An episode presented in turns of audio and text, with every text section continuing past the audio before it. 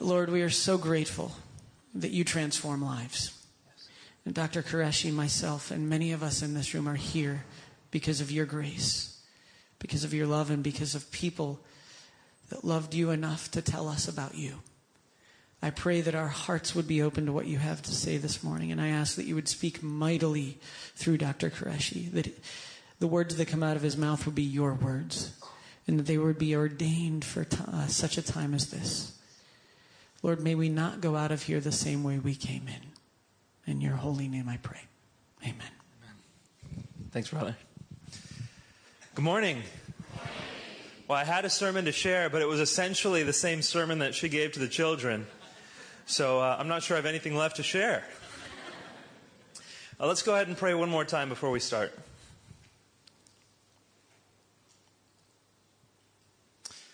Heavenly Father, you are so good to meet us where we are. God, that all of us in this room have at one time or another walked away from you, used our hands to work sin against you, and yet you still love us. There's no explanation for how good you are, God. Thank you so much for everything you've done, everything you continue to do. And Lord, we ask you here to be present, God, to open up our hearts, to speak to us directly. Lord, I pray that we would leave our baggage at the door. I pray that we would leave our concerns and that we would just come with our hearts, present them before you, and let you work in our lives. God, without you, we're not going to accomplish anything amazing, but with you, all things are possible. And so, Lord, please be here today and lead us and shape us and guide us and tell us about yourself in ways that we would never comprehend otherwise. We pray this in Jesus' name. Amen. The pastor said uh, before I started, I was like, oh, there's not that many people here today. I wonder if everyone's okay. He's like, oh, they come late. It's okay. it's like, wow, everyone's here. Praise the Lord. So glad to see you all. Um, he's right. I was uh, in medical school when I uh, met the Lord Jesus. Now, in order to explain to you kind of the track my life was going, I'll have to tell you this. I am the eldest son. I'm the only son in my family. My mother and father are from Pakistan. And uh, we have a culture that's very tight knit. Mothers and sons are very, very close in our culture. Um, and uh, I was very, very tight with my family. And part of what my parents wanted for me growing up and what I wanted for myself was to be very successful. I wanted to become a, a, doctor. I wanted to honor my parents with that. In our culture, that's a very honorable thing. One of the most honorable things you can become is a physician. And so I wanted to do that both for the sake of, you know, being able to help people a little bit. You're a doctor, you get to help people, but also because it's a lot of honor and there's a lot, lots of financial success involved. In fact, my uncle, who was a neurologist from Pakistan as well, he had come to the States first. He came during the, uh, the 70s for the Vietnam War. Um, and he had become a, a, physician in Pakistan and then in the U.S. Army and, and, military was asking for doctors. And so he was able to come to the United States. And ultimately, my uncle sponsored all of my father's family and we all moved to the United States. I wasn't born yet, but that's how everyone moved to the United States. Anyway, by the time I was in medical school, my uncle was looking for somebody to pass his business on to. And he had developed a new technique actually in, um, in pain management. He had developed a technique where you could inject directly into the site of pain um, an analgesic, which would release the nerves. And it, it actually was a very, very risky maneuver, but he had learned it and perfected it. And he was very, very wealthy because of it. He was, waking, he was making well over a million dollars a year in his clinical practice. And he was saying to me, Nabeel, that's a million US, by the way. It's a little bit more than clarifying. And so he said, Nabeel, I want you to become a doctor because there's nobody in the family who's going to take this business over from me and I want to give it to you. So that was the trajectory I had. Lots of honor in the family, lots of joy as a tight knit family, financial success coming my way. I was really, really set for life. Until I found Jesus. Because you see, for me, in order to accept Jesus, I had to give up everything I had. My family was Muslim. And part of what our society meant was, uh, as, as a good Muslim, I was one who was not just praying the, the prayers five times a day. How many of you know Muslims in this room? This is a Hong Kong, very international place where Muslims everywhere. And they pray five times a day, regularly. They read the Quran regularly. They memorize it. I was doing all those things. The Sabbath day for Muslim was on Fridays, and I would regularly lead the Friday prayers. Because my father was in the Navy, he was gone quite a bit. He, he wasn't always around. So what they do when the imam isn't in town is they say, who's the next person who knows the Quran the best? Who's the next person who knows Islam the best? And often that was me. And I was the one who would lead the Sabbath prayers. And the, a group of Muslims would pray behind me. That was the kind of position I had. And if I was going to leave Islam to accept Jesus, I was going to have to give up everything that was about to come. I was going to have to give up, of course, my uncle's business. He wouldn't then pass things on to me anymore. He would feel betrayed by what I did. It would be dishonorable for him at that point to, to hand over his business to me. But let alone the business, let alone the financial success, I would have to be able to tell my mother that even though you loved me your whole life, even though you gave everything for me sacrificially, even though you and I have the closest relationship out of everyone in our lives, I have to follow Jesus. And that was going to mean bringing her not only dishonor, but making her feel like she had lost her son, her only son. So the question for me when I was coming to this point is how sure am I that Jesus is really God? Because I have to give up a lot in order to accept him. And if he is really God, is it worth it for me to give up everything in order for me to follow him? Is he worth that? And what does it mean to follow Jesus? Can't I do something in the middle? And so for me, it was a matter of searching. I needed clarity. I needed certainty that this was worth it. And so I started investigating. Now keep in mind, as a very, very devout Muslim, I had lots and lots of reasons to believe in Islam. My parents had taught me that Islam was the truth, and I loved Islam. I practiced it every single day. I used to challenge Christians. I used to challenge them and say, How can you believe in Christianity? The Bible has been changed, I would say. I would say Jesus never claimed to be God. I would say the Trinity doesn't make any sense. I would say, What does it mean for Jesus to have died on the cross for your sins? How is it possible that someone can pay for your sins? What justice is there in God killing this man, Jesus, for your sins? Does that make any sense? And so I used to challenge people regularly. And every time I challenged a Christian to explain their faith, they were unable to do so. I would say, Why do you believe Jesus is God? And let me just ask us here how many of us believe Jesus is God this morning? Now you guys are like, I'm not so sure anymore. I would say, I would say, why do you believe Jesus is God when Jesus says in the Bible that the Father is greater than He is? This is in the book of John, chapter 10. Jesus says, The Father is greater than I. You explain to me how is Jesus God? I would say, look at Mark chapter 13. When Jesus is talking about the end times, and Jesus says, I don't know when the end of times is. Have you read this verse? Yeah, you're obligated to say yes. I don't know when the end of times is. Nobody knows, not the angels nor the Son, but only the Father. And I would say, how can you say Jesus is God? He's saying he doesn't know when the end of times is, only the Father knows. And I would challenge Christians with these verses as a Muslim. And Christians never gave me an answer. Oh, and it got really bad when I asked about the Trinity. Say, what's the Trinity? And they would say, well, it's a mystery.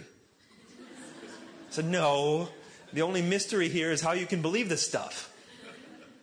And so this was the way I saw Christianity at first. Now, then, what happened, what changed everything was that I met a friend. And I met a friend who was able to start defending all these points. You see, he knew his faith and he knew why he believed what he believed. And he also had good reasons for other people to believe the same thing. Now, that's exactly what the Bible tells us to do, by the way. 1 Peter chapter 3 verse 15 says, "Always have a reason to share with those who ask you for the hope that is in your heart." Always have a reason to share with people. That's, that means be able to defend why you believe what you believe. 2 Corinthians chapter 10 verse 5 says that we need to take every argument and make it obedient before Christ. In other words, all these arguments that come up against Christianity, the Bible teaches us to be ready with the response and to yield them to Christ, to make them obedient to Christ. And so the average Christian I spoke to just believed that they were supposed to believe without having any reasons. But that's unbiblical. The Bible says you're supposed to have reasons to be able to share. Now, my friend that I ran into at the university level, he and I started talking first about the Bible, and I said, You can't trust the Bible. There's so many different versions. There's the ESV, the NIV, the NRSV, the NSB, the KJV, the NKJV, the who knows what V. You have so many versions of the Bible, you don't really know which one's the Word of God.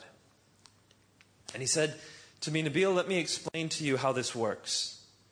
He said, We have all these different versions of the Bible because there are different translations of the Greek. He says, We still have in our possession today over 5,500 Greek New Testament manuscripts. And it's just a different translation of, of the reconstruction of the Greek. That's why there are so many versions. But you can read the Greek if you want, if you want to see what the Greek actually is. You can read the manuscripts for yourself. He said, We have whole Bibles from about 300 to 350 AD. You can just read it. And I looked at him and I said, You're making this up. I said, I've talked to so many Christians, not a single one has shared this with me before. He said, If you really think that I'm making this up, how about we study this together? And I said, okay, fine, let's do it. And so even though we were arguing with each other all the time, we were best friends. Because we both were seeking after the truth together. And he was my university classmate. I was doing pre med. He was studying biology and philosophy. And so we had a lot of the same classes we could study for together. And so we signed up for classes together. Some of them we signed up for just so we could argue with each other. We'd sit in the back and argue the whole time. And after years of looking into this stuff, after years of looking into the Bible, I realized that the Bible is actually trustworthy. As a Muslim, that was a whole shift of mentality. But you look at the manuscripts of the New Testament, and there's no way Christians could have introduced any corruption into the New Testament that's beyond detection. Anytime we see something that was added later on into the Bible, there were so many earlier manuscripts that we were able to say, look, this was added. This is a bad manuscript. Let's use the rest. And so we have so much early evidence of the Bible, we can be confident in what it originally said. So I said, okay, fine. The Bible's trustworthy. But where does Jesus say he's God? How about this verse that says the Father is greater than I? How about this? And so we started looking into this question about does Jesus claim to be God or not? Now, this took a long time because understand the Quran, the Quran in Islam teaches that Jesus is a prophet.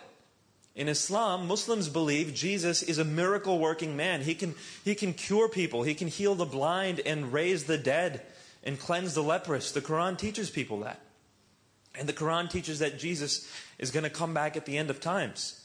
But the Quran says Jesus is definitely not God and that Jesus never claimed to be God. And so when the Bible when a Muslim sees the Bible, he says, There's no way the Bible could be accurate. But we had just talked about that. So I said, Okay, fine, maybe the Bible's accurate, but that means that there's no way Jesus claimed to be God in the Bible. And so we started looking through these verses. And what I realized I had done was I had confused the idea of the Father versus the Son. The Father and the Son have different roles in the Trinity, but Jesus certainly claims to be God. He receives worship. We see that in uh, John chapter 21. He tells people in John chapter 5 to worship him or to respect him as they respect the Father. Who can say that about themselves? Respect me as you respect God. And of course, John chapter 1 says Jesus is the one through whom the universe was created.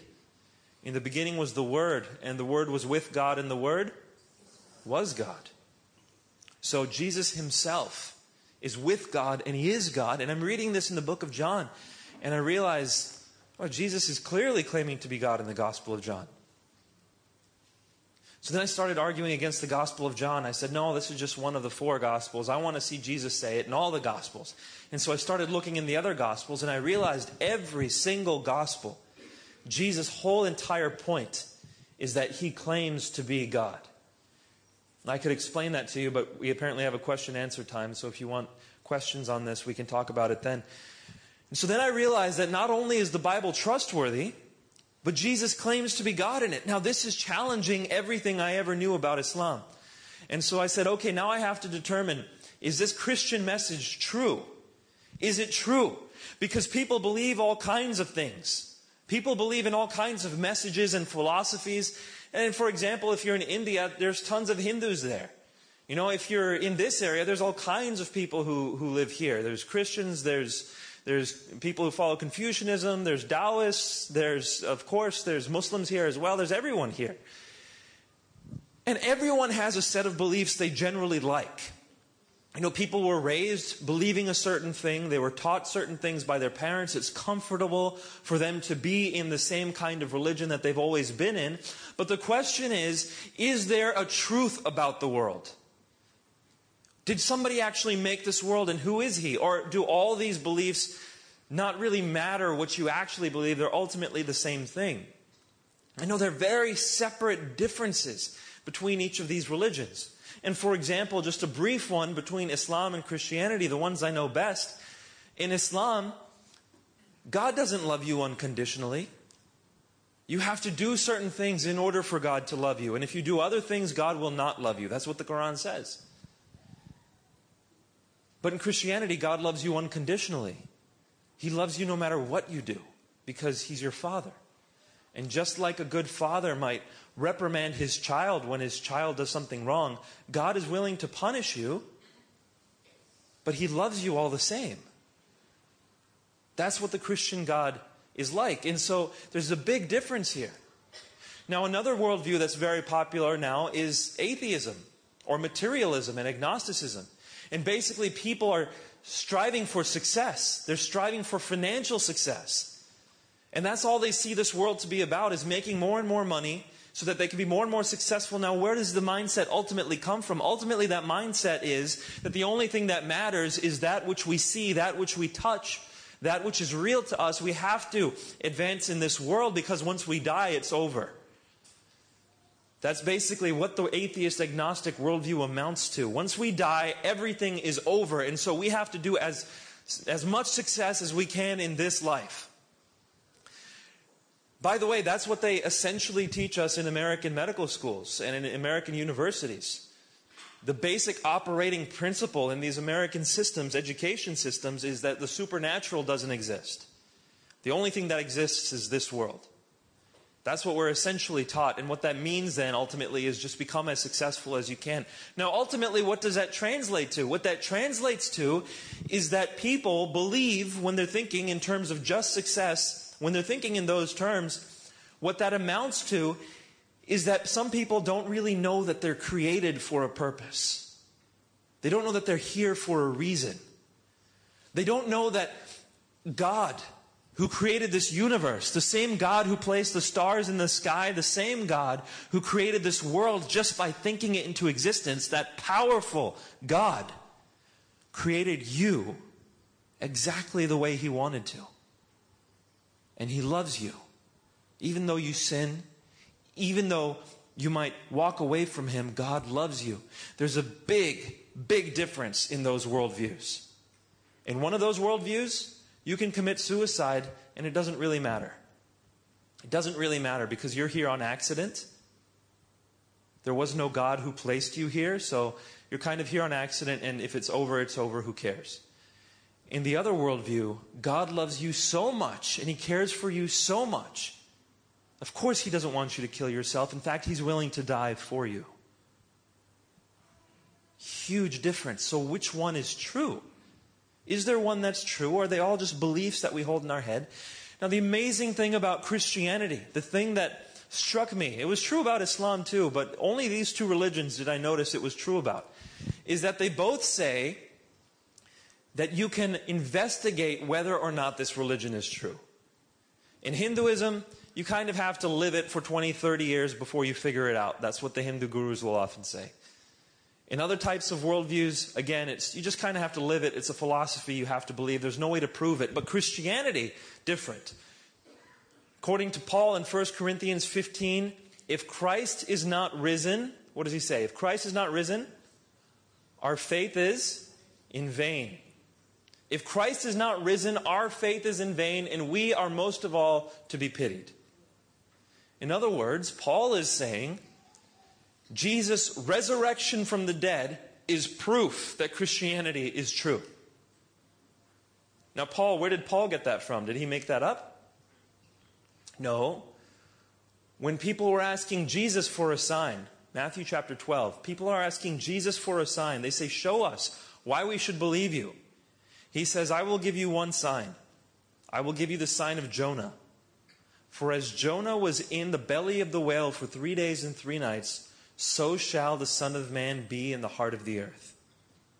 In other words, Jesus says, Everyone expected Jonah to be dead, but he came out of the whale alive. I will be in the heart of the earth. I will be in the tomb for three days and three nights, and then I will rise from the dead. That's the proof I'm going to give to this generation the resurrection.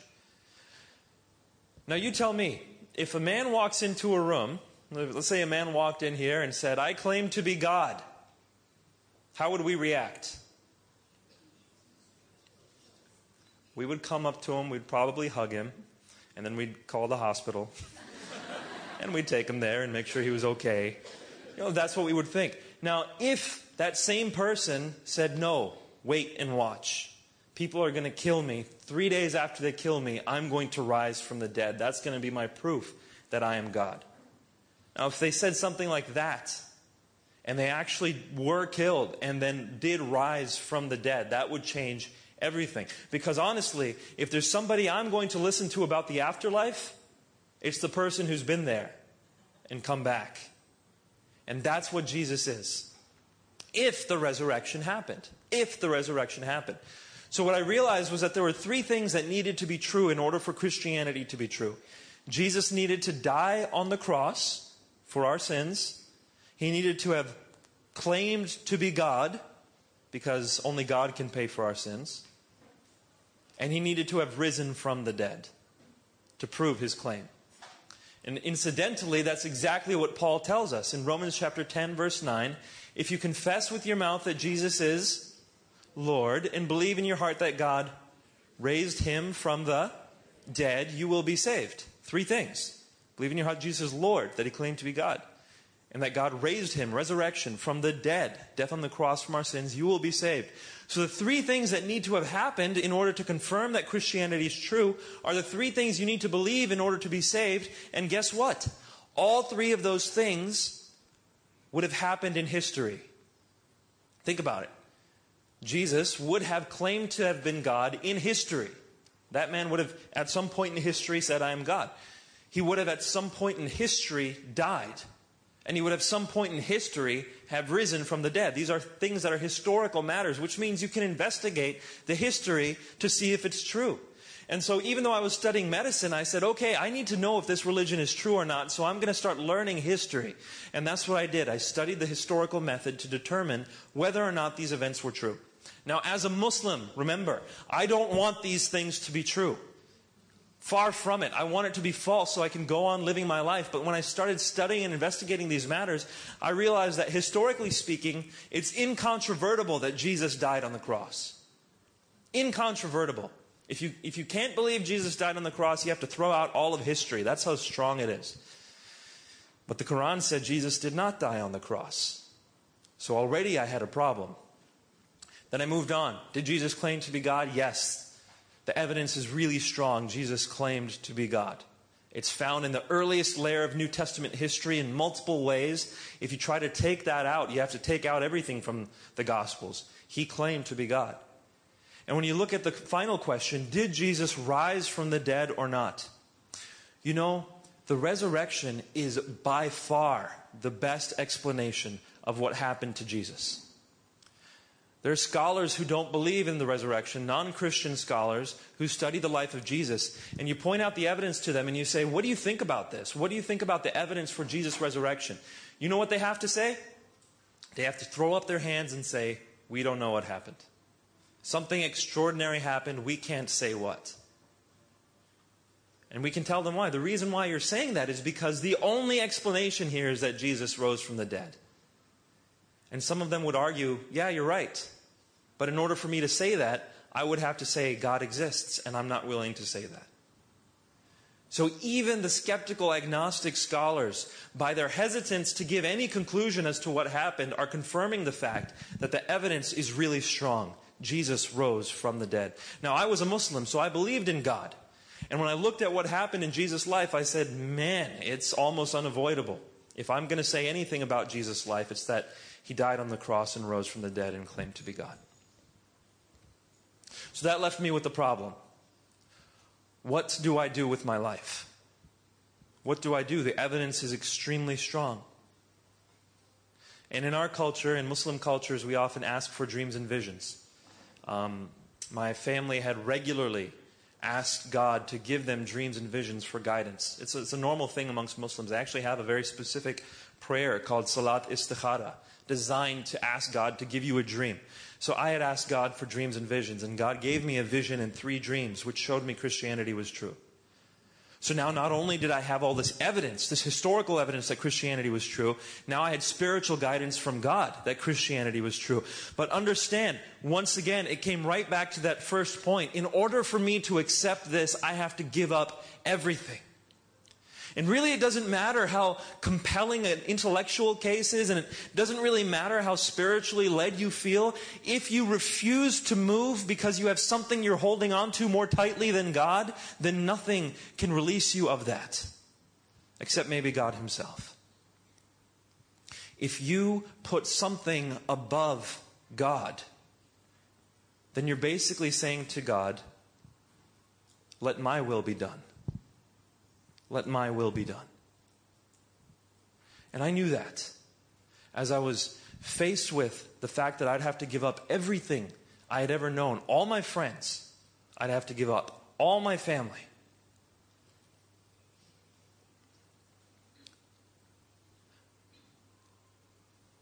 I had to juxtapose that with the idea of God Himself. Who is God? Is it worth giving up all of this to follow God in truth. Now, it's really hard to explain the depth and power of giving God his proper place in your life. But let me put it this way. If we have been created by God, then we've been created for a purpose. Much like a machine has different parts, each of those parts has a purpose. And if we take out one of those parts and use it for some other purpose, the whole machine is going to fall apart. It might take a while, depending on just how, how far and how, how off this one part is. It might take a while or it might happen instantly. But if we don't use each part as it's intended to be created, it will fall apart. Now, if you take the fact that God created you and He created you for a purpose. And you live your life according to some other purpose. Whether it be to seek fame, to seek fortune, to seek even financial success, like I was trying to become this doctor who would make lots of money in this clinical practice. Even if you try to put that in its improper place and you put your purpose in its improper place, then you will fall apart. Because there's no such thing as enough success. Person after person after person has reached that pinnacle, that peak of excellence in their field, and they get to the top and they realize there's nothing here. I tried my whole life to get here, and there's nothing here.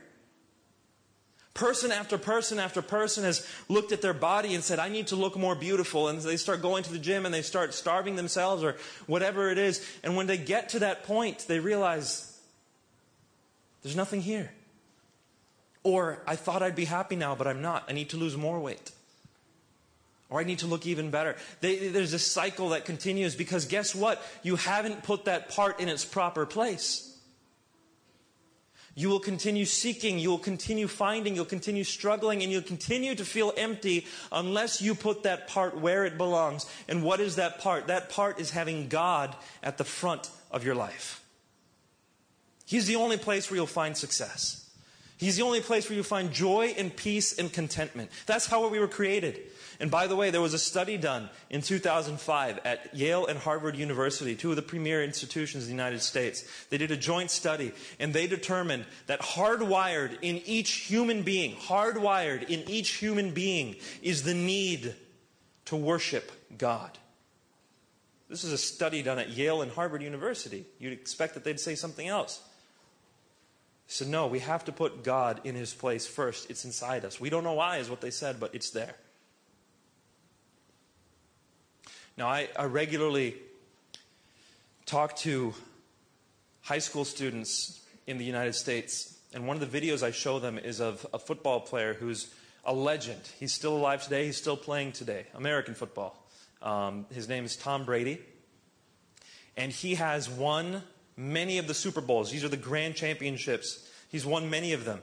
He has one of the highest paying salaries in the entire football league.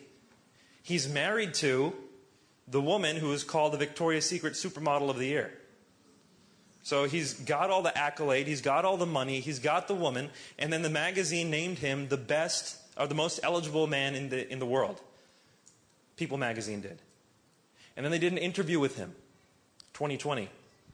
And they asked him, they said, How do you feel? You've accomplished everything. How do you feel? And I can tell you, uh, you can look at this on YouTube if you want. He just had this look in his eyes that was completely hollow. And he said, I know I've reached my dreams, I've reached everything I wanted to get, but there's got to be more than this. That's what he said. And the interviewer said, What do you mean? You have everything. What are you missing? And he said, I wish I knew. I wish someone would tell me. Now, I'll tell you this very few of us in this room will make that kind of money in our lives. Very few of us will ever be that athletic. I doubt any of us are going to marry a Victoria's Secret supermodel. but even if we did, that is not where our joy lies. It's not how we were created to live. We were created to put God first. And the amazing thing is, if you don't have any money, if you don't have any of these accolades or any clothes, guess what Jesus says? Jesus says, God has given the birds of the air their food. He's given the lilies of the field their clothes. He takes care of those things. How much more will He take care of you? His image is on you. You are His child. He loves you as His Father. Don't you think He will take care of you? The sermon ends Seek first the kingdom of God and His righteousness, and all these things will be given to you. Here's the point when you put that piece in its proper place, everything else follows suit. Follow God first and foremost. If that means you have to give up your family, if it means you have to give up your friends, if it means you have to give up your future, it's worth it. And I can tell you that because, as you have probably figured out by now, I did exactly that. And for the first time in my life, I made my mother cry. First time in my life, I made my father cry. My dad had never cried. I'd never even seen him cry before. And ultimately, I realized that medicine was an honorable profession, but the Lord was calling me out of it into something that was dishonorable. At least in the sight of all my friends and family, the Lord was calling me into ministry. And so I had to take this pinnacle of where I was and say, I'm leaving that and following God. But I'll tell you this because of that, I know, I know not only that I'm going to be in bliss for eternity with God, but also that my life has meaning now. My life has meaning now. I can go and talk to people and share with them the joy that comes from knowing Christ. I can go and tell people what it means to have no shame. That's what the gospel says. There is now no longer any condemnation for those who are in Christ. All of us carry shame. I don't care who you are or how high up you might seem to other people who don't know you, but all of us have points of shame in our lives. And yet, Jesus tells us there is now no longer any condemnation for those who are in Christ. Even that which is shameful in our lives, God is able to redeem that and to use that for His glory. I can share that good news with people. I can share the good news with people who are caught in their addictions, be it alcohol addiction, pornography addiction, sexual addiction, gambling, whatever it is. People who are caught in their addictions. They've been trying to get out. And I can tell them, our God is here and He has provided a path to rescue you. And even you, yes, you will be redeemed. You know, everything that is in this world will burn away and will be destroyed when this world comes to an end, and it will come to an end. We all know this. Be it because the sun bursts into a supernova, be it because we kill ourselves, be it because that nuclear leak in Japan never gets fixed, whatever it is, this world is going to come to an end. The only thing that will have mattered when that happens is what we have done for the sake of God and what we have done for the sake of other people. That's all that's going to matter. Because those are the only things that are eternal in this world. Which is why God says the greatest commandment is love the Lord your God with all your heart, soul, mind, and strength, and love your neighbor as yourself. Because those are the only things that are going to reverberate through eternity. Everything else you work on, even if it's a good thing, like building your house so that you can have a place for people to come and rest. Well, it's the fact that you are helping people to come and rest that's going to, that's going to last. The house is not. Anything you build is not going to last except those relationships you build with other people and those things you do for the sake of God. And so now my life has meaning because I know this. And I know that no one can ever defeat me. You know what I mean by that? That means if someone walks into the room and says, Nabeel, you shut up or I'm going to kill you now, I'm going to say, What? You think death scares me? God has redeemed death. God took death and made it into a tool for salvation. He took his own death and made it that tool which gives us all hope. God has defeated death. That's why there is no sting in death anymore. You're going to kill me? You're going to get me to go see my Maker? I'm not worried about that. Oh, and, and is it going to cost me everything to go and help other people? Is the Lord calling me to go to Siberia and give up all the possessions I have to go help them? Well, so what? I can actually do that because I don't need those possessions. I have God. If I have God, I have everything.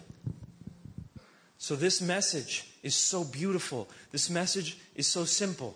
This message is that if you give God his proper place in your life, this God who loves you, who created you even though he knew you were going to sin against him, if you give him that proper place in your life, your life will become invincible. You will have a joy that transcends all understanding, a peace that transcends all understanding. No one will be able to stop you, and everything you do will be infused with meaning that will last for eternity. That is the good news of the gospel. That even though we have sinned, God loves us. But remember this Jesus says, Not everyone who says to me, Lord, Lord, will be saved, but he who does the will of my Father in heaven.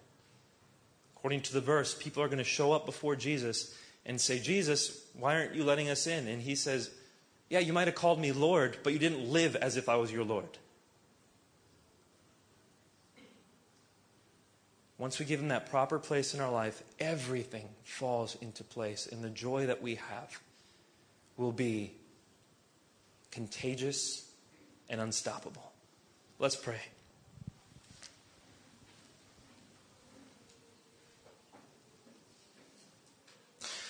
God, I thank you. I thank you, Lord, that you've given us this hope. You know, there's, there's no way that any of us would have been able to find our way to you. We're all lost.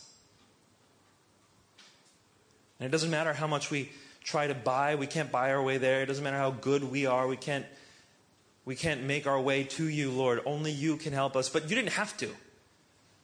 You didn't have to do anything for us. You didn't have to come and take our sins upon you. So you could have left us to suffer, and we would have deserved it. Because we walk away from you and we steal and we cheat and we lie and we engage in sin. We did not deserve this, God, but because of who you are, you made a way.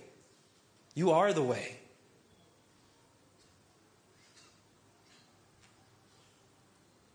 And Lord, I don't know what people are wrestling with here. You do.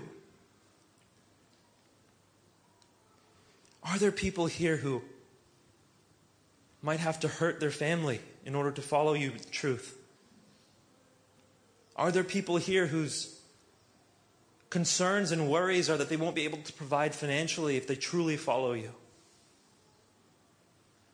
Are there people here who have to give up everything for your sake? Lord, I pray that you would encourage them right now, that you are a greater good than anything else And that in fact you love us so much that when we give up these things for you, your word tells us that you will not fail to give us 10, 30, or a hundredfold as much in return.